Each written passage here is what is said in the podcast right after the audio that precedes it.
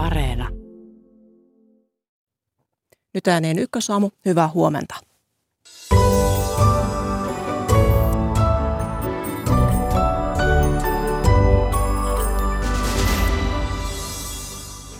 Ukrainassa on iloittu viikonloppuna Hersonin kaupungin takaisin valtaamisesta.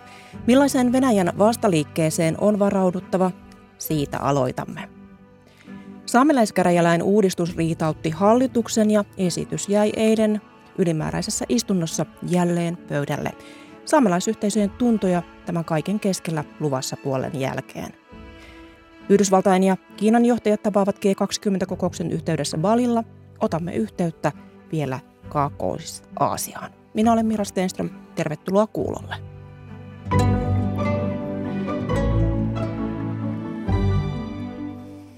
Aluksi Ukrainaan, sillä Ukraina onnistui vapauttamaan perjantaina Hersonin kaupungin ja Ukrainan takaisin valtaamissa kaupungissa on tutkittu viikonloppuna kaupungin kärsimiä tuhoja. Ukrainassa matkalla kohti Hersoniin on parhaillaan toimittajamme Antti Kuronen. Huomenta. Huomenta.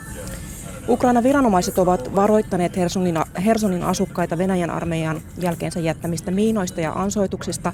Venäjä on tuhonnut tärkeää infrastruktuuria. Lisäksi presidentti Zelenskin mukaan venäläissotilaat ovat syyllistyneet ainakin 400 sotarikokseen Hersonin alueella, niin minkälaista tuhoa Venäjä on kylvänyt jälkeensä? No nämä tuhot ja ihmistragediat ja muut varmasti alkavat nyt vasta selvitä, kun Ukrainan viranomaiset ja myös media pääsee tuonne pikkuhiljaa sitten liikkumaan kaikkialle. Ja, esimerkiksi tästä miinoituksista ja erilaisista ansoista, niin tänään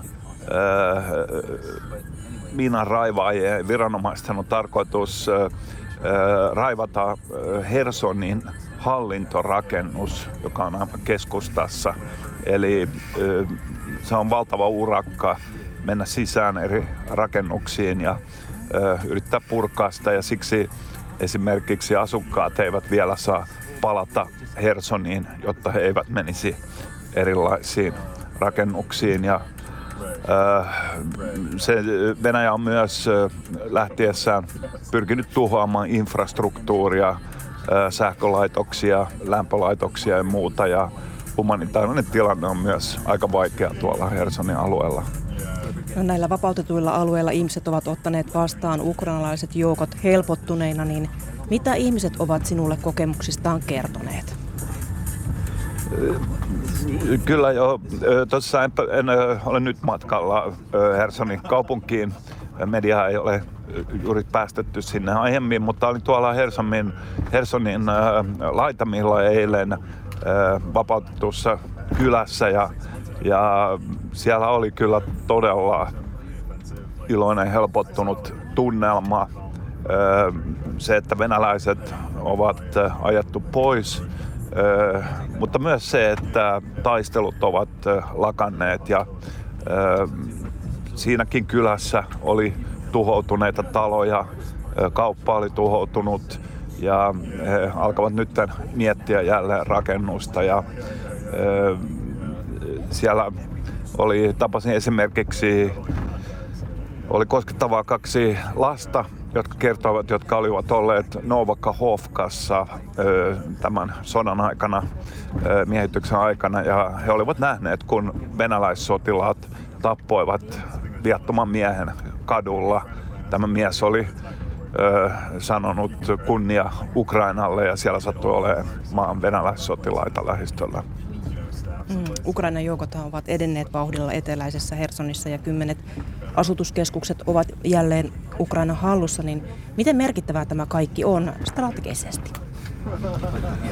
Kyllä tämä äh, sotilaallisesti on taas äh, todella merkittävä voitto Ukrainalle. Äh, se, jos puhutaan ihan puhtaasti sotilaallisesti, niin tärkeä asia on se, että Ukraina koko ajan hivuttautuu lähemmäs Krimiä ja myös tuota meren rannikkoa, joita siis Venäjä miehittää. Ja, ja todennäköisesti Ukraina pääsee jo nyt iskemään nykyisillä aseillaan tuonne sisäänmenon väyliin ja ulosmenon väyliin Krimiltä. Ja tämä, jos Ukraina onnistuu estämään Venäjän logistiikan Krimiltä Etelä-Ukrainaan, niin silläkin on esimerkiksi todella suuri vaikutus. Ja uskon aivan varmaan, että varmasti, että Ukraina jatkaa nyt näiden alueiden vapauttamista. Miten, missä ja milloin, niin se on sotasalaisuus tässä vaiheessa. Niin mitä Venäjän tilanteesta tällä hetkellä tiedetään, että onko se täysin perääntynyt? Mikä tilanne esimerkiksi Itä-Ukrainassa on tällä hetkellä? No kyllä Venäjä tällä hetkellä on häviämässä kaikilla rintamilla.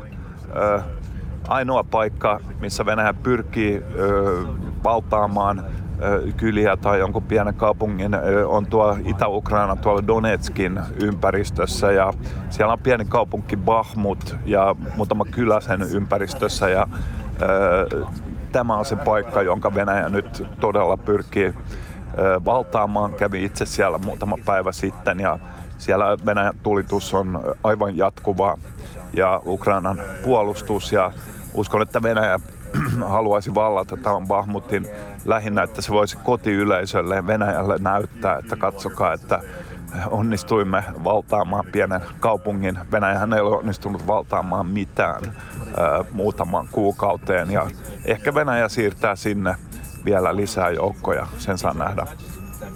Kiitos näistä tiedoista Antti Kuronen ja turvallista matkaa sinne kohti, kohti Hersonia ja sinun näitä raportteja varmasti näissä uutislähetyksissä kuullaan sitten tuonnepana tänään. Kiitos. Ja jatketaan studiosta käsin, miten tämä Ukrainan eteneminen vaikuttaa Venäjän toiminnan ennakoimiseen. Tervetuloa lähetykseen Viron ulkopoliittisen instituutin johtaja Kristi Raik. Kiitos. Ja haavoittuvuudet ja resilienssi verkoston johtaja Jukka Savolainen Euroopan hybridiosaamiskeskuksesta. Kiitos. Huomenta. Tuossa kuultiin, kun Antti kertoi, että Ukraina hivuttautui, hivuttautuu parhaillaan kohti Krimiä.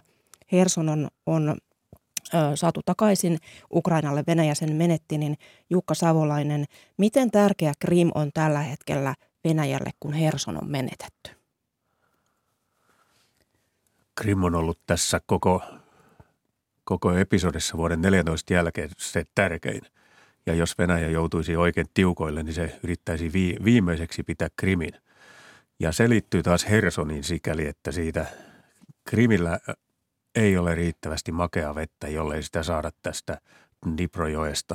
Ja siitä lähtee kanava siitä Hersonista vähän pohjoiseen sieltä itärannalta. Ja sen venäläiset tulevat varmaan yrittämään pitää sitten niin kuin aivan viimeisenäkin vaihtoehtona. Se on kaikki kaikessa kyllä se krimin menetys tai säilyttäminen, niin sehän on ihan ratkaiseva tämän Putinin tarinan kannalta, että hän on vallottaja, jos krimi pidetään, jos sitäkään ei pidetä, niin sitten se on totalitappio. Mm. Nythän Venäjä miehitti Hersonin sodan alkuvaiheessa, niin Kristi Raik, minkälainen kasvojen menetys tämä Hersonista vetäytyminen on Venäjälle tässä tilanteessa?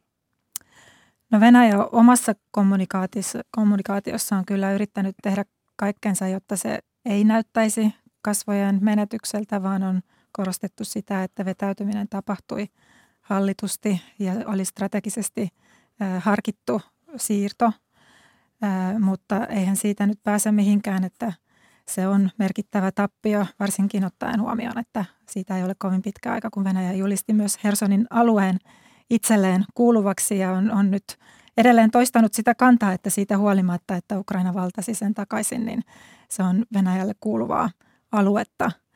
Ö, mutta Ukrainan näkökulmasta ö, myös se niin kuin Krimi on, on tärkeä ja, ja Ukraina pyrkii siihen, että se niin kuin lisää sitä niin kuin Venäjän haavoittuvuutta nimenomaan Krimillä ja, ja voi sitten pyrkiä tosiaan ö, nyt entistä ö, voimakkaammin niin katkaisemaan niitä Venäjän yhteyksiä, huoltoyhteyksiä Krimille. Että sitä se on tehnyt jo aikaisemmin, kun Kertsin silta räjäytettiin.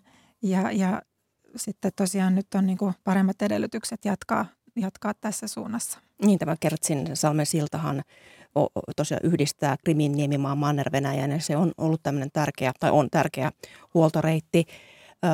nythän yhdysvaltalainen ajatushautomo ISV on kommentoinut, että tämä tai arvioinut, että tämä venäläisjoukkojen vetäytyminen Hersonin kaupungista ja Neperjoen länsirannalta lisää tyytymättömyyttä, tyytymättömyyttä presidentti Putinia kohtaan.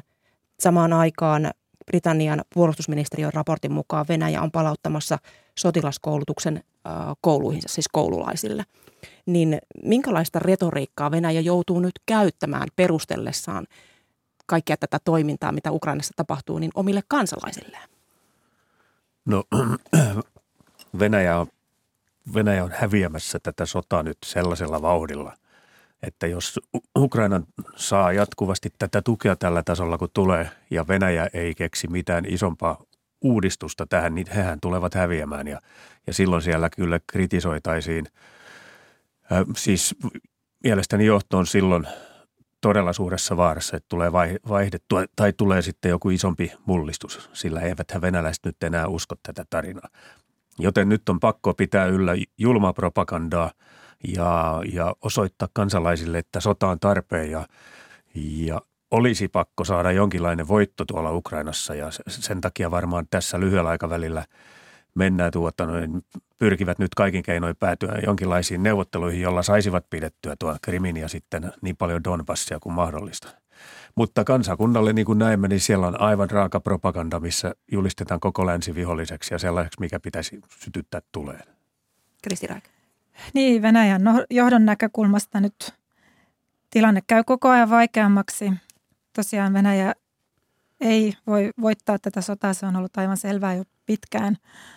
Äh, mutta äh, Putinilla ei ole myöskään varaa hävitä sitä sotaa, koska se olisi todella niin kuin hänelle ihan eksistentiaalinen uhka hänen valta-asemansa säilymiselle. Ja, ja sen takia hän nyt yrittää toisaalta äh, tunnustella, voitaisiinko saada aikaan jonkinlaisia neuvotteluja, voitaisiinko päästä tulitaukoon. No Ukrainan näkökulmasta sehän olisi erittäin ö, kielteinen askel tässä vaiheessa, että ikään kuin annettaisiin Venäjälle tilaisuus hengähdystaukoon ja, ja voimiensa keräämiseen. Putinin johdolla Venäjä ei tule ikään kuin luopumaan siitä tavoitteestaan alistaa Ukraina tavalla tai toisella omaan kontrolliinsa. Mutta siis kun kerran näin on, että Venäjä ei voi voittaa eikä se halua hävitä, niin, niin Putinin edun mukaista on varmaankin myös pitkittää tätä sotaa mahdollisimman kauan ja siihen Venäjä ikävä kyllä pystyy vielä aika pitkään pitämään yllä tätä sodankäyntiä.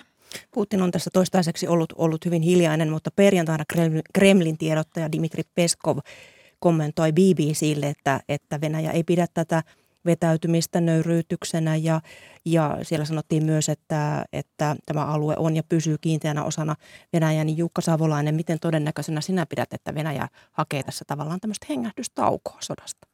Minä pidän sitä lähes varmana, että Venäjä hakee hengähdystaukoa. Sellaista, jossa he saisivat pitää merkittävän määrän valtaamian alueita ja sitten olisi helppo sanoa kotiinpäin, että mehän voitimme tässä sodassa. Toisaalta sellaisia tilanteita on tässä ollut – helmikuun jälkeen useita, jolloin Venäjällä olisi ollut mahdollisuus äm, ryhtyä neuvotteluihin ja todeta, että tässä nyt saavutettiin merkittävä voitto ja voidaan lopettaa sota. Venäjä ei ole kuitenkaan näin tehnyt ja se ei ole halunnut hyödyntää niitä tilaisuuksia. Ja, ja nytkin kun puhutaan siitä niin kuin neuvottelujen ja tulitauon mahdollisuudesta, niin se on niin kuin tärkeää ymmärtää, että se ei tarkoittaisi sodan loppua, Venäjän näkökulmasta, vaan se tarkoittaisi taukoa. No tässä tosiaan, tässäkin tulee jo esille se, että Venäjä on joutunut ahtaalle siellä Ukrainassa, niin miten todennäköisesti se lisää painostamista ja hybridivaikuttamista täällä lännessä? No nyt, pitää, nyt se, on, se on siis erittäin mahdollista, että heidän kannattaa yrittää sitä, koska aivan ratkaiseva on tämä – tämä lännen tuki, Yhdysvaltojen ja Euroopan tuki Ukraina, Ukrainan kansakunnalle, taloudelle ja armeijalle. Ja nyt sitä sitten on täysin loogista, että Venäjä yrittää horjuttaa sitä, joten voi tulla rajua vaikuttamista ensi talveenhan. Tämä on ladattu, kun meillä on energiaa vähän tiukilla ja siihen lisää häiriöitä, niin varmasti vaikuttaa poliittiseen keskusteluun. Mm. Putinhan on jo sanonut, että, tai kuvailut, että Eurooppa jäätyisi kuin suden häntä, niin tämäkö se on se kuva, mitä odotat? Jukka Savolainen? Ihmettelisin, jos eivät vakavissaan valmistele sellaista, että käskystä lähtee tämmöisiä häiriöitä. Kristi mihin Baltian maat ja Viro tällä hetkellä valmistautuvat tässä hybridivaikuttamisen saralla? Venäjältä tuleva hybridivaikuttaminen? Niin, no energiaturvallisuudesta tietenkin on paljon puhuttu koko Euroopassa ja, ja varaudutaan siihen mahdollisuuteen, että jotakin häiriöitä voi siihen tulla. Toisaalta pitää muistaa, että se on myös osa Venäjän vaikuttamista, että halutaan luoda hyvin niin kuin vahvaa pelkoa siinä toivossa, että jos se pelko lamauttaisi länsimaat ja, ja saisi heidät niin kuin vähentämään tukea Ukrainalle ilman, että edes tarvitsee niitä uhkauksiaan toteuttaa. Et kuinka paljon Venäjä sitten pystyy oikeasti hybridihyökkäyksillä saavuttamaan, niin tähän asti sen toiminnan valossa voi kuitenkin todeta, että se ei ole saavuttanut kovinkaan paljoa. Eli vaikka se jotakin iskuja pystyisi toteuttamaan, sillä olisi tietenkin voisi olla niin kuin paikallisesti, tilapäisesti hyvinkin vaikeita seurauksia, niin vaikea nähdä, että se niin kuin sillä voisi ikään kuin kääntää sen länsimaiden kannan, että Ukrainaa kuitenkin edelleen tuetaan ja että Venäjän ei pidä antaa voittaa tätä sotaa. No minä olen samaa mieltä. Me emme saa nyt lakata Ukrainan tukemista, mutta sitten sanoisin, että se varsinainen hybridisotatoimi on näkemättä, jossa on yhdistetään oikein monilaisen vaikuttamisen keinoja ja, ja informaatiota ja on mahdollista tehdä sellaisia iskuja ja suolta perään sitten valheita, jotka osa länsi-eurooppalaisista uskoo ja amerikkalaisista. Ja yksi keino, yksi yritettävä asia saattaa olla USA ja Euroopan välien pilaaminen. Mm, jollain konstilla. Jollain konsti, konstivalikoimalla. Mm. Nythän Iltasanomat kertoi lauantaina, että Viipurin kaupungin oikeus on määrännyt Karjalan kannaksella Primorskissa eli entisessä Koivistossa sijaitsevan suomalaisen sankarihautausmaan muistomerkin purettavaksi luvattomana rakennelmana. Tämä päätös ei ole vielä laivoimainen, mutta Iltasanomien mukaan Viipurin kaupungin oikeuden päätös on syntynyt syyskuussa ilman, että siitä asiasta olisi ollut ennalta yhteydessä sen paremmin, oltaisiin oltu ennalta yhteydessä sen paremmin Suomen Koivistoseuraan kuin myöskään sotavainajien muiston vaalimisyhdistykseen. Ja Iltasanomien näkemissä dokumenteissa venäläiset väittävät haudassa olevan Leningradin piiritykseen osallistuneita suomalaisen natsiarmeijan sotilaita, he kutsuvat näitä natsiarmeijan sotilaiksi, niin minkälaista psykologista vaikuttamista tämä on? Voiko tämä olla sattumaa? Niin tämä ei ole sattumaa ja minua naurettaisi tämä, ellei asia olisi vakava. Se on siis naurettava, että jonkun kaupungin joku käräjäoikeus tuomitsee muita maita viime sodan aikaisista tekosista, koska ne on käsitelty valvontakomission kanssa vuosina 44-46. Ja tuota, no, siellä ei löytynyt silloin mitään. Ja nyt joku kaupunginoikeus rupeaa määrittämään näitä Ensisijaisesti sillä luodaan meihin nähden pelotetta, koska nyt syytetään Venäjän kansa edessä Suomea natseiksi ja siitä, siellähän on, on sitten indikaationa tämä, että Suomikin pitää denatsifioida joku päivä. Kristi Raik. Niin, no se natsismin vastainen taistelu on nyt kohonnut niin keskeiseen asemaan niin kuin Venäjän kertomuksessa siitä, mitä, minkälaista taistelua Venäjä Ukrainassa käy.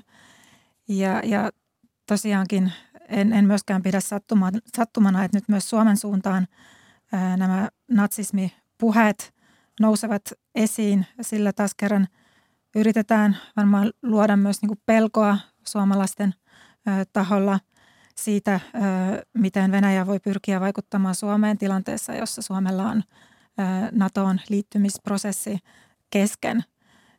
Ja, ja kotimaiselle yleisölle tietenkin tämä niin kuin natsismin vastaisen taistelun tarina on nyt sellainen, mitä, mitä niin kuin rakennetaan hyvin vahvasti. Puhutaan sitten loppuun niin kutsutuista myyristä, tällaisista vakoilijoista. Nimittäin Ruotsissa kahden veljeksen on epäilty jakaneen erittäin sellaista tietoa, tiedustelutietoa muun muassa Ruotsin suojelupoliisista ja Ruotsin puolustusvoimista. Ja tietoa on välitetty Venäjän sotilastiedustelu GRUlle. Näit, nyt näitä miehiä vastaan on nostettu syytteet törkeästä vakoilusta – Viikonloppuna tuli ilmi, että Britannian Berliinin suurlähetystöstä anteeksi, on jäänyt kiinni Venäjälle vakoillut vartija. Norjassa puolestaan pidätettiin tämmöinen brasilialaistutkija, joka oli oikeasti venäläinen. Oli siis tämmöinen, tämmöinen niin peite, peiterooli. Niin minkälaisia ajatuksia nämä herättävät teistä vakoilusta ja tällaisesta myyrätoiminnasta? No ehkä tässä nyt on, on ryhdytty myös niin kuin länsimaissa – vahvemmin toimimaan tämän asian suhteen, koska niitä agenttejahan on ollut aina ja sellaisen aseman rakentaminen vie vuosikausia aikaa, että ne eivät ole syntyneet nyt tässä, tässä hetkessä tai tämän sodan yhteydessä. Mutta ehkä se länsimaiden asenne on tässä suhteessa nyt tiukentunut, että, että ollaan niin kuin voimakkaammin myös puuttumassa asiaan. KGP ei lakannut olemasta, se vaihtoi nimeä ja vaikuttamisoperaatiot ovat olleet pitkäjänteisiä ja, ja näin näitä myyriä voi löytyä mistä vaan. Saammeko olla varovaisia? Onneksi nyt osataan olla tuota noin niin varovaisempi kuin koskaan ennen, kun, kun naamiot ovat pudonneet. Ja nyt pitää olla varovainen ja tästä kaikesta pitää suomalaisten pelkästään suuntua eikä ruveta pelkäämään. Jukka Savolainen Euroopan hybridiosaamiskeskuksesta ja Kristi Raik Viron ulkopoliittisesta instituutista. Paljon kiitoksia tästä keskustelusta. Hyvää päivää jatkaa molemmille. Kiitos samoin. Kiitos.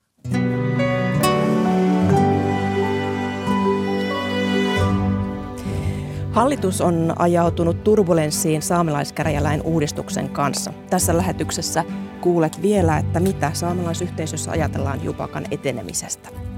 Lähetyksen lopuksi otamme yhteyttä Aasiaan. Yhdysvaltojen ja Kiinan presidentit tapaavat pitkästä aikaa G20-kokouksen yhteydessä. Mutta nyt ensin kotimaahan, nimittäin saamelaiskäräjäläin uudistus riitautti hallituksen loppuviikosta, kun keskusta ilmoitti vastustavansa uudistuksesta tehdyn lakiesityksen antamista eduskunnalle. Hallitus oli eilen koolla ylimääräisessä istunnossa ja keskusta esti jälleen – saamelaiskäräjälain etenemisen. Puolimessa on nyt eduskuntatutkimuksen keskuksen johtaja Markku Jokisepillä huomenta. Hyvää huomenta. Pääministeri kutsui hallituksen koolle eilen sunnuntaina. Laki jäi pöydälle toistamiseen keskustan vaatimuksesta. Miten poikkeuksellista tämä on? No kyllä tämä on poikkeuksellista, ei toki aivan tavatonta, mutta se, että sitten mennään näin pitkälle, että tätä asiaa nyt jo julkisuuden kautta keskustellaan, niin, niin se tästä tekee harvinaisemman ja, ja ennen kaikkea se, että tässä nyt vaikuttaa olevan tällaisia aika isojakin erimielisyyksiä tästä toimintatavasta ja erilaisia näkemyksiä siitä, että mitä hallituskumppanit ovat tämän asian suhteen keskenään todenneet. Ja, ja se, että tässä nyt sitten päähallituspuolueiden puheenjohtajat, pääministeri Marin ja, ja keskusta Saarekko, syyttelevät toisiaan äh, julkisuuden kautta siitä, että on toimittu eri tavalla kuin mitä on, on sovittu, niin se, se tekee tästä kyllä poikkeuksellisen tästä meneillään olevasta tilanteesta. No miten lain kanssa voidaan edetä? Viedäänkö se loppujen lopuksi riitaisena eduskuntaa, vaikkei keskusta sitä haluaisi? Se on täysin mahdollista, että, että se valtioneuvostossa otetaan käsittely ja äänestetään ja, ja keskustan ministerit sitten halutessaan voivat siihen jättää eriävät mielipiteet ja se tuonne eduskuntaan ää, sitten etenee se, mikä sen eh, lakiesityksen lopullinen kohtalo on, niin siitä on hyvin vaikea lähteä ennustamaan etukäteen, koska siellä sitten esimerkiksi perustuslakivaliokunnan pitää lausua tuosta kantansa ja, ja vaikuttaa siltä, että, että tuosta esityksestä on hyvinkin erilaisia näkemyksiä jo saamelaisten itsensä keskuudessa. Sitten siihen liittyy monenlaisia poliittisia eh, intohimoja tähän, niin, niin voi aivan hyvin olla, että, että tämä sitten raukeaa tai sitä ei ehditä käsittelemään enää tämän eduskunnan aikana, mutta sen sitten näyttää, näyttää aika ja, ja tietysti tämä viikko ennen kaikkea, että ehditäänkö sitä tuolla valtioneuvostossa käsitellä. Nythän pääministeri Marinin hallituskauteen on osunut aika monta vaikeaa asiaa. On ollut pandemiaa, Venäjää, NATO-jäsenyyttä, nyt sitten rivit repeilevät saamelaisia koskevan lain takia, niin onko tässä kyse yksittäisestä laista vai jonkun isomman asian puhkeamisesta? No kyllä tietysti hallituksen tämä normaali työskentely suurimman osan lakiesityksestä kohdalla on, on edennyt ihan tavan, tavanomaisen tapaan. Eli hallitushan vuositasolla noin 250 esitystä käsittelee ja, ja suurin osa näistä on ollut sellaisia, että niistä ei ole tällaista riitelyä tai kiistelyä syntynyt ja julkisuudessa niistä ei ole keskusteltu oikeastaan lainkaan, mutta kyllä tässä tietysti yksi tämä hallituskauden tällaisia tunnusmerkkejä on ollut se, että tämä, että hallitus, viiden puolueen hallitus on ideologisesti aika leveä, niin kyllähän se on näkynyt ja näitä yksittäisiä kysymyksiä, jossa hallitusryhmät ovat aika kaukanakin toisistaan, niin niitä on tasaisin väliajan tässä ponnahdellut esiin. Ja pääministeri Marinilla on kyllä ollut haastava tehtävä sikäli, että siellä on, on, on kaksi puoluetta vaankieliasemassa, eli keskusta ja vihreät, ja, ja käytännössä sitten hyvin lähellä vaankieliasema myös vasemmistoliitto jotka sitten, tämä on tarvinnut pääministeri ottaa huomioon tämä, ja, ja siellä on paljon ollut tätä soviteltavaa. Eli, eli kyllä se tällainen yksi tunnusmerkki Marinin hallituksessa on ollut, että näitä tasaisin väliä ja näitä aika koviakin kiistakysymyksiä on hallituksen työskentelyssä ilmaantunut. Keskusta ajaa maataloudelle jopa 300 miljoonaa euron tukipottia, niin voidaanko tässä puhua jonkun sortin iltalypsystä hallituskauden loppumetreillä? No politiikka on tietysti aina tällaista kokonaisuuksien punnitsemista ja, ja kompromissien etsimistä, niin kyllä tässä varmasti asiat liittyvät toisiinsa ja, ja sitten neuvotellaan niin, että, että samaan aikaan kun puhutaan saamelaiskäräjistä, niin mielessä on myös tämä lisäbudjetti ja se, että mitä siellä sitten tullaan tekemään. Ja varmasti pääministerin johdolla tässä nyt sitten tämän viikon tämä polttavin asia on se, että yritetään löytää tässä sellainen kokonaisratkaisu, joka olisi hyväksyttävissä kaikille hallituspuolueille ja että päästään sitten asioiden kanssa etenemään. Niin siellä on sitten vielä esimerkiksi tämä kysymys arvonnousuverosta, jossa on, on, on tuntuu olevan kovasti kierimielisyyksiä Akselilla keskusta ja, ja, muut hallituspuolueet. Eli varmasti tämäkin kysymys sitten tähän kokonaisuuteen tavalla tai toisella liittyy. Eduskuntavaaleihin on aikaa enää neljä ja puoli kuukautta, niin Markku Jokisipilä, mikä on arviosi, pysyykö hallitus pystyssä siihen saakka? No tässä jos käyttää, käyttää tällaisena ennustuspohjana aikaisempien vaalikausien tapahtumia, niin kyllä tästä on tullut enemmän tällainen sääntö kuin poikkeus, että hallitusten työskentely käy aika lailla vaikeaksi, kun vaalit lähestyvät. Ja Juha Sipilän johtama hallitus jätti eronpyyntönsä 2019 kuukausi ennen vaaleja, niin ei se nyt tämän, tämän vuosituhannen suomalaisen poliittisen kulttuurin näkökulmasta mikään aivan tavattoman erikoinen asia olisi, jos, jos tässä sitten päädyttäisiin siihen, että että hallitus tässä vielä kaatuisi loppumetreillä, mutta kyllä nyt tämän päivän näkökulmasta niin ajattelisin, että, että hallituspuolella kuitenkin tällaisessa tilanteessa olisi enemmän menetettävää kuin voitettavaa, koska nyt elämä sitä aika tyypillistä vaalikauden loppuvaiheen tai viimeisen, eduskunta, tai viimeisen, eduskunnan viimeisen vuoden tilannetta, että siellä on iso lakiruukka meneillään ja paljon hallituksen esityksiä on, on eduskunnan käsiteltävänä, jotka kaikki sitten raukaisevat siinä tapauksessa, jos hallitus kaatuisi. Ja en usko, että se on kenenkään hallituspuolueen intressissä päästä tilannetta tällaiseksi. Eduskuntatutkimuksen keskuksen johtaja Markku Jokisipilä, kiitoksia näistä arvioista. Kiitoksia.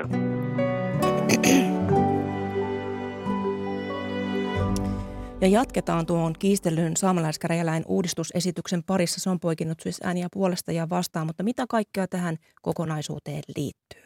Tervetuloa studion saamelaiskäräjien jäsen ja Inarin saamelaiset yhdistyksen puheenjohtaja Anu Avaskari. Kiitoksia. Huomenta. Hyvää huomenta ja tervetuloa saamelaisneuvoston puheenjohtaja, entinen saamelaiskäräjien jäsen Aslek Holmberg. Kiitos, huomenta. Tätä saamelaiskäräjälain uudistusta on yritetty useamman kerran. Ja niin kuin tuossa äsken kuultiin, niin keskusta esti jälleen eilen lain etenemisen eduskunta ja asia jäi pöydälle. Minkälaiset tunnelmat tällä hetkellä saamelaisyhteisöissä on tämän kaiken jupakan keskellä? No kyllä tämä on aika, aika harmillista, että kun vaan pysäytetään se lain eteneminen, että keskustakaan ei ole tuonut mitään esitystä korjata sitä semmoiseen muotoon, että he voisivat tukea sitä, niin vahvasti tulee semmoinen kuva, että halutaan vain jarruttaa saamelaisten oikeusaseman vahvistumista, kun tosiaan luulisi, että tässä on ollut kuitenkin vuosi aikaa muuttaa sitä lakia sillä tapaa, että keskustakin voisi tukea, niin se, että vaan pysäytetään, ei tuoda mitään muutoksia, niin aika vaikea tässä on uskoa, että siinä on muusta kyse kuin, että, että halutaan jarruttaa saamelaisten oikeusaseman ja ihmisoikeuksien toteutumista. No tässä nyt tuota, tämä saamelaiskäräjälakiesitys ja mietintö on valmistunut 21 toukokuussa, niin tuota, sen jälkeen saamelaiskäräjät on käynyt siitä lähetekeskustelun ja si, niistä ei ole otettu tavallaan. Sitten on osa saamelaiskäräjän edustajista, muun muassa yhtään Inarin saamelaisten edustaja ei ole ollut lakityöryhmässä. Ja eritoten oikeusministeri Henrikssoni, joka on toista kertaa jo tätä lakia räätälöimässä, niin tuota, näitä demokratiavaatimuksia ei ole otettu lainkaan huomioon. Ei saamelaiskäräjällä, ei siellä ministeriössä valmistelussa.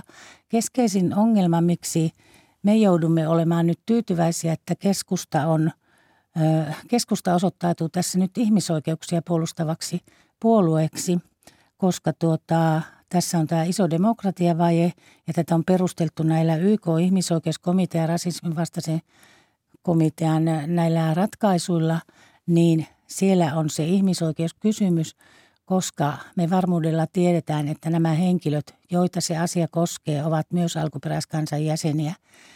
E, ei siis hyväksytä syrjintää, mikä tästä on nyt seurannut tässä lainvalmistelussa, että vaaliluettelosta puotettaisiin henkilöitä. Eli, eli tulkitsinko tästä oikein, että te ette ole tyytyväisiä tämän lain valmisteluun muun muassa? No siis tätä lakiahan tosiaan nyt kolmannen hallituksen aikana jo on, on tota valmisteltu, että se on eri että miksi siinä oli niin kiire saahan ne neuvottelut loppuun, kun se kuitenkin on, on ollut pöydällä tässä yli, yli vuoden, mutta tosiaan kyllähän tästä on ää, juuri päinvastoin kuin Anu sanoi, niin ihmisoikeuskomitea ja rotusyrjintäkomitea on sanonut, että on tarve uudistaa tätä vaaliluetteloasiaa tavalla, joka kunnioittaa saamelaisten itsemääräämisoikeutta. Eihän sitä voi muulla tavalla sitten tehdä, kun eh, katsoo, että saamelaiset vapaasti valitse, että kuinka me valitaan edustajat.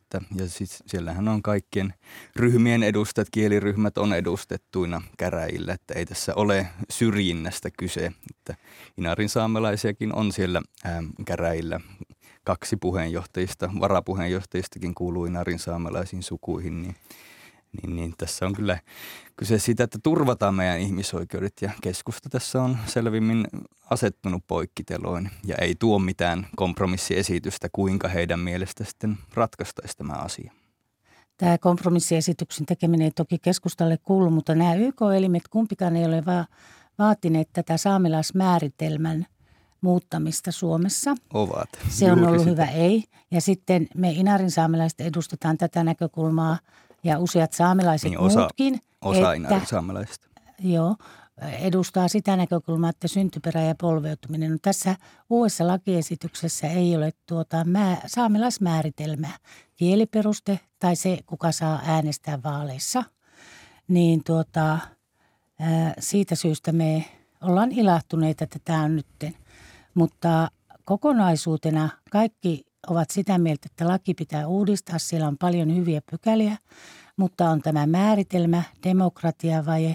Sitten myös kuntia koskeva tämä yhteistoiminta velvoitepykälä, mikä on tämmöinen veto-oikeuden tapainen, niin tuota, se, sen niin kuin, ei voi olla niin, että Suomessa – saamelaisten kotiseutuilla alueella asuvissa kunnissa asukkaat, saamelaiset, suomalaiset, kaikki muu paikallinen väestö olisi eri asemassa muuhun maahan nähden.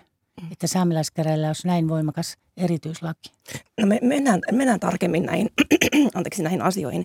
Kun tässä tämän lakiuudistuksen, lakiuudistuksen ytimessä on saamelaisuuden määrittely, eli kuka on saamelainen ja sitten oikeutettu äänestämään saamelaiskäräjävaaleissa. Anu Avaskari, kun sinä olet saamelaiskäräjien jäsen, niin minkälaisista asioista saamelaiskäräjät päättävät? Avaa se ensiksi kaikille. Joo. No saamelaiskäräjät on Suomen korkein kulttuuri-itsehallinto saamelaisten poliittinen elin. Siellä kokonaisuutena päätösvaltaa ei kovin paljon ole, jaetaan kulttuurimäärärahaa. Sitten äh, tähän saakka sosiaali- ja terveysrahaa, joka nyt siirtyy hyvinvointialueelle.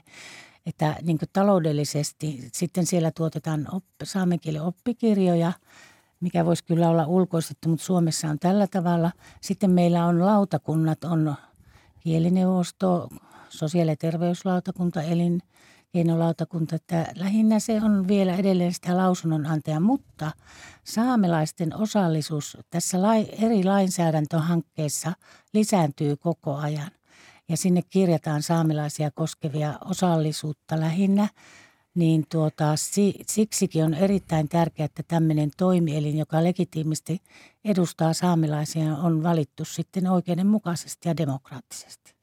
No sinä olet Aslak aikaisemmin ollut saamelaiskäräjien jäsenenä, nyt olet saamelaisneuvoston puheenjohtaja. Niin miten ää, tämä saamelaisneuvosto eroaa saamelaiskäräjistä? Joo, no me ollaan kansalaisjärjestö, eli me ollaan saamelaisten kansallisten kattojärjestöjen kattojärjestö, että me edustaa niin kuin, ää, sitä kansalaisyhteiskuntaa korkeammalla tasolla, että me ollaan ää, niin, ää, ei-valtiollinen toimija. Siinä, missä saamelaiskäräjät on se vaaleilla valittu edustuselin, niin me taas edustetaan näitä meidän jäsenjärjestöjen näkemyksiä ja ja, ja sitä kautta edistetään saamelaisten oikeuksia yhtenä kansana neljän valtion alueella ja, ja myös edistetään tätä kulttuuria rajat ylittävästi. Miten suuri vallankäyttäjä saamelaiskäräjät on?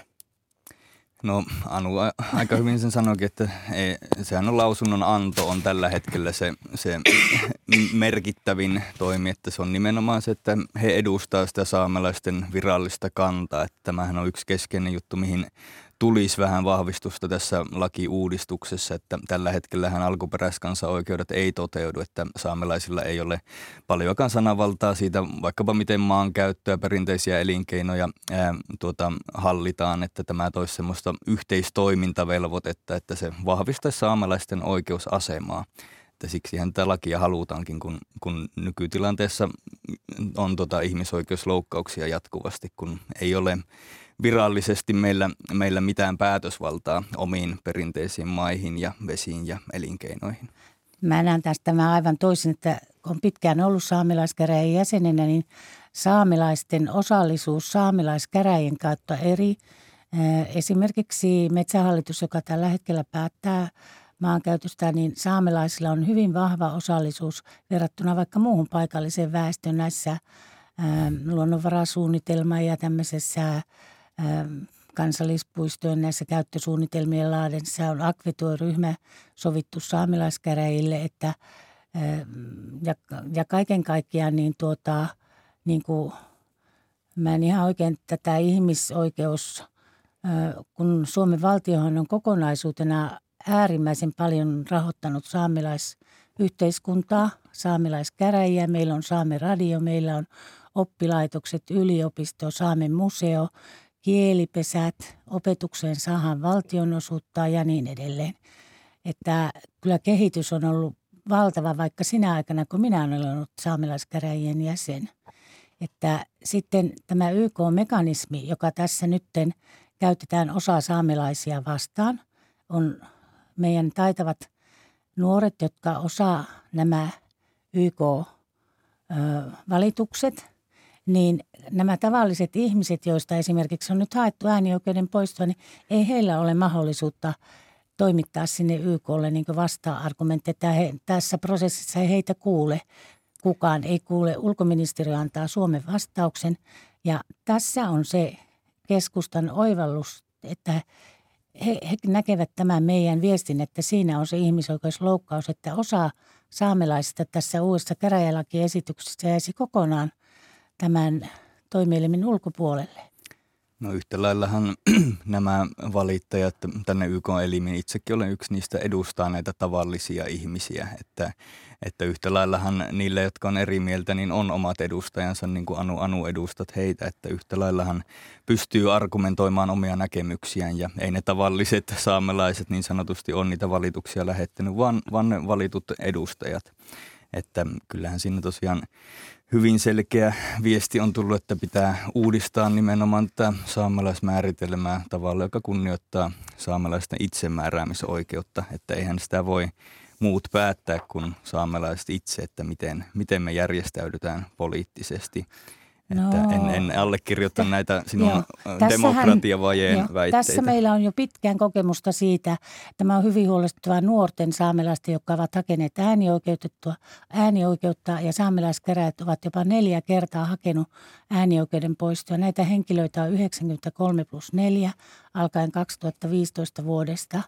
Ja se niinkö, että tämä toinen puoli, joka nyt puoltaa näitä kaikkia – niin näkee, että nämä henkilöt ovat jotenkin suomalaisia, että he eivät ole saamelaisia, mm. niin se on, jos Inarin alueella väki on tästä ennen sota ja sodan jälkeen niin monista eri syistä niin varhaisimmin suomalaistunut ja sitten on ollut tätä kielen menetystä ja vaihtoa, niin on, on äärimmäisen niin raskasta, että toiset saamelaiset ovat ryhtyneet nyt näitä henkilöitä. Se on niin sitä sisäistä rasismia. Että tämä on niin kuin, mä en oikein ymmärrä, mistä tässä loppupeleissä on kysymys, että ei hyväksytä toisia alkuperäiskansan jäseniä. Mm, tästä, tästä huomaa, että te olette asiasta eri mieltä.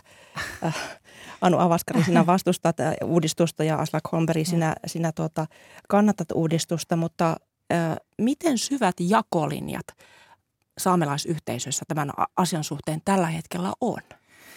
No kyllähän siitä tosiaan on, on eriäviä näkemyksiä, niin kuin on, on tota esitetty, ja niinhän demokratiassa on, on erilaisia näkemyksiä, että se on kummallista minusta, että odotetaan, että saamelaisasioissa demokratia tarkoittaa yksimielisyyttä, vaikka sehän on täysin mahdottomuus. On tuotu semmoisia sanoja kuin konsensus ja kun vähemmistö ei tue tätä, niin sitten ei voida tukea enemmistön näkemystä. Että hyvin tämmöisiä merkillisiä äm, näkemyksiä demokratiaan on.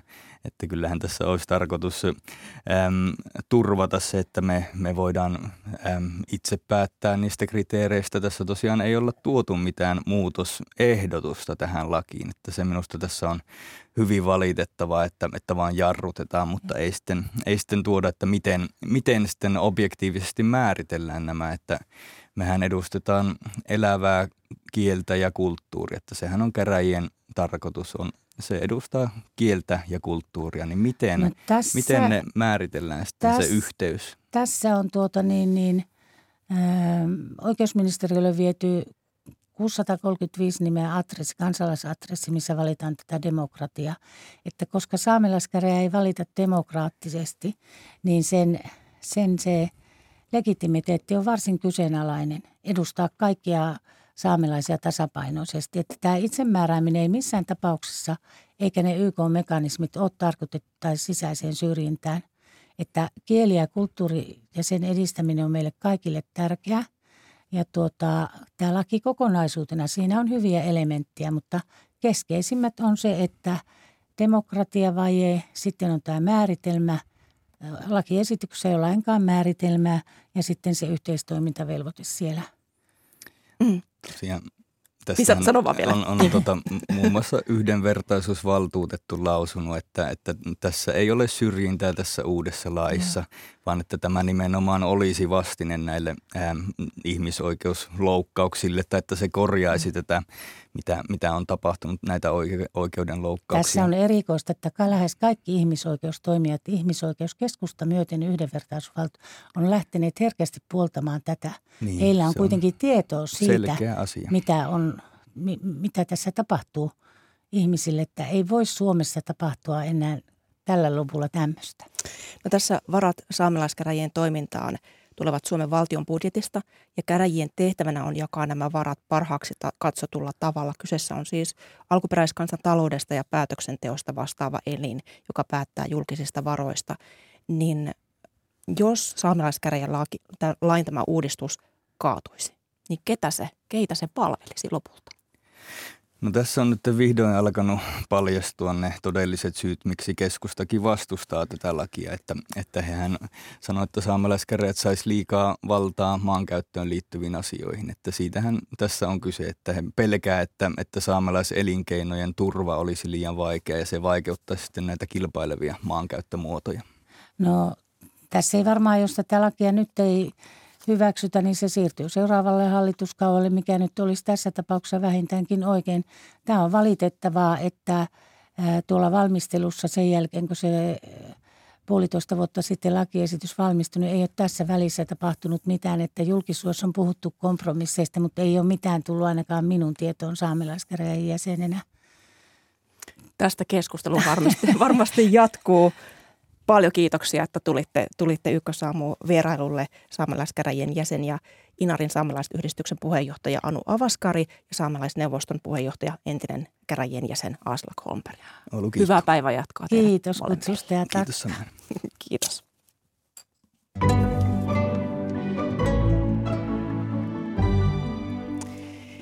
Yhdysvaltojen ja Kiinan presidentit pitävät tänään ensimmäisen huipputapaamisensa kasvotusten – Joe Biden ja Xi Jinping tapaavat Balilla Indonesiassa, missä alkaa huomenna G20-kokous. Kokousta analysoi Kaakkois-Aasian toimittajamme Sara Rikatelli Filippiineiltä käsin. Hyvää huomenta. Hyvää huomenta. Kiinan ja Yhdysvaltojen suhteet ovat huonoimmat vuosikymmeniin. Mitä Siin ja Bidenin tapaamiselta odotetaan? Siltä ei odoteta läpimurtoja se on jo tärkeää, että he ylipäätään tapaavat ja keskustelevat ensimmäistä kertaa nyt siis presidentteinä. Tähän asti he ovat jutelleet vain virtuaalisesti Bidenin presidenttikaudella. Tapaamiselta odotetaan, että näiden kilpailevien suurvaltojen ymmärrys toistensa näkökannoista lisääntyisi ja suhteiden paheneminen pystyttäisiin estämään, koska se on ihan todellinen riski nykyisessä tilanteessa. Tosiaan Kiinan ja Yhdysvaltojen välit ovat pahimmalla tolallaan vuosikymmeniin, ennen kaikkea sen jälkeen, kun Yhdysvaltojen edustajanhuoneen puheenjohtaja Nancy Pelosi vieraili Taivanissa elokuussa. Kiina tuolloin katkaisi lopunkin vuoropuhelun. Sen lisäksi tietenkin maiden välejä hiertävät tällaiset pienet asiat kuin kauppasota, teknologiasota ja niin edelleen. Mutta tässä maailmantilanteessa tarvittaisiin koordinaatiota ja yhteistyötä heiltä enemmän kuin koskaan ja eikä mitään syvenevää suurvaltakonfliktia. Mistä Biden ja Xi aikovat keskustella? Voivatko he löytää yhteistä maaperää mistään? No se vaikuttaa vaikealta, koska pöydällä on oikeastaan vain vaikeita kysymyksiä tuo Taivan, sitten tietysti Ukrainan sota ja esimerkiksi Pohjois-Korean ohjuskokeet, näitä tärkeimpiä mainitakseni. Ja kaikissa näissä maat ovat eri linjoilla. Perinteisesti Pohjois-Korean suhteen yhteistä säveltä on voitu löytää, mutta nyt sekin on vaakalaudalla, koska Kiina ei ole suostunut koventamaan pakotteita Pohjois-Koreaa kohtaan. Pohjois-Koreahan on viime aikoina ennätysmäärän ohjuksia laukonut taivaalle ja Yhdysvallat epäilee sen valmistelevan ydinkoetta. Ehkä ilmastonmuutokseen, ruokakriisin ratkaisuihin liittyen nämä suurvaltajohtajat voivat löytää jotain yhteistä maaperää, mutta tapaamisesta odotetaan jännitteistä. Biden on kertonut panevansa Chile kovan kovaa vastaan, mutta toisaalta kumpikin on sanonut, etteivät he avointa konfliktia halua. Nythän Ukrainan äh, sotaa, tätä Venäjän hyökkäyssotaa Ukrainassa käsitellään monessakin kokouksessa. EU-maiden ulkoministerit kokoontuvat Brysselissä ja huomenna Balilla tosiaan alkamassa tämä johtavien talousmaiden G20-kokous. Onko täältä G20 odotettavissa mitään edistysaskelia Ukrainan suhteen? No vaikka se olisi varmasti kaikkien toiveissa, niin se näyttää epärealistiselta. Tämä G20 on ennen kaikkea tämmöinen epävirallinen keskusteluryhmä, talousryhmä ja keskittyy talouskysymyksiin. Sillä ei ole sinänsä valtaa pakottaa jäseniään, kuten Venäjää, mihinkään. Ja Venäjä on tuolla kokouksessa mukana, ulkoministeri Sergei Lavrov edustaa. Toisekseen G20-ryhmä on Venäjän suhteen jakaantunut. Esimerkiksi Kiina, Intia ja Etelä-Afrikka – pidättäytyivät äänestämästä Venäjä vastaan viime kuussa YKssa ja isäntämaa Indonesiakin haluaa pysyä neutraalina suhteessa Venäjään. Mutta toisaalta sota Ukrainassa vaikuttaa juuri nyt kaikkien maiden talouteen ja kaikki tärkeimmät teemat liittyvät tavalla tai toisella sodan seurauksiin, joten ilman muuta Ukraina dominoi keskusteluja ja Venäjää tullaan Balilla painostamaan. Ja myös Kiinaa tullaan taivuttelemaan, jotta se vaikuttaisi Venäjään, koska Kiinalla on eniten vaikutusvaltaa Venäjään. Niin etukäteen odotettiin, tuleeko Venäjän presidentti Putin paikalle, mutta nyt Venäjää edustaa ulkoministeri Sergei Lavrov. Mitä tällä hetkellä tiedetään Venäjän aikeista? Venäjä on ilmoittanut, että se haluaa keskustella viljan ja lannoitteiden viennistä. Käytännössä Venäjä haluaa, että sen pakotteita, siihen kohdistua pakotteita helpotettaisiin, jotta se voisi itse viedä viljaa ja lannoitteita ulos Venäjältä. Viljakuljetukset nousevat varmasti yhdeksi kokouksen pääteemaksi, koska Venäjän ja Ukrainan kesällä neuvottelema viljasopimus on katkolla tällä viikolla, eikä Venäjä ole suostunut vielä jatkamaan sitä. Ja tämä sopimus on elintärkeä kaikille maille, koska se turvaa viljakuljetukset Ukrainasta maailmalle. Eli Venäjä kiristää tällä sopimuksen jatkolla ja yrittää hankkia itselleen myönnytyksiä tosiaan esimerkiksi pakotteiden suhteen. Paljon kiitoksia näistä tiedoista kokousta Filippiineiltä käsin seuraava kakkoisasian toimittajamme Sara Rikatelli. Hyvää päivänjatkoa sinne. Ja Kiitos kanssani, samoin. Kanssani tätä lähetystä ovat olleet tekemässä Anna Nevalainen, Kreeta-Maria Kivioja ja Veera Sinervo. Tuottajana on ollut Hanna Juuti ja äänitarkkailun on hoitanut Antoni Wikström. Kuuluttaja Charlotte Haakfors. Hyvää huomenta. Hyvää huomenta. No hyvää huomenta. Viikon alun kuunteluvinkit. No tänään hän päästään Tampereella laulamaan tai kuuntelemaan toivelauluja paremmasta maailmasta. Siellä on Maria Holma, meidän oma ihana kuuluttajamme. Tuttu siellä, ääni. Kyllä, juontamassa suoraa lähetystä. Kuuntelijat ovat saaneet siis toivoa lapsuuteen, elämän käännekohtiin liittyviä kappaleita, jotka jotenkin markkeeravat ja kertovat toivosta ja paremmasta maailmasta. Niin tällaista suoraa lähetystä siellä on mieskuoro Euga, poikakuoro Pirkanpojat ja tänään kello 18 alkaa suora lähetys Yle Radio Yhdessä. Se kuulostaa mielenkiintoiselta ja varmasti ajankohtainen myös tämä Ukrainan tilanteen. Kyllä, tarpeellinen ohjelma. Näitä, tätä kannattaa jäädä odottelemaan. Kiitoksia Charlotte Haakfors tästä ja nyt Ykkösamu päättyy. Hyvää päivänjatkoa sinulle.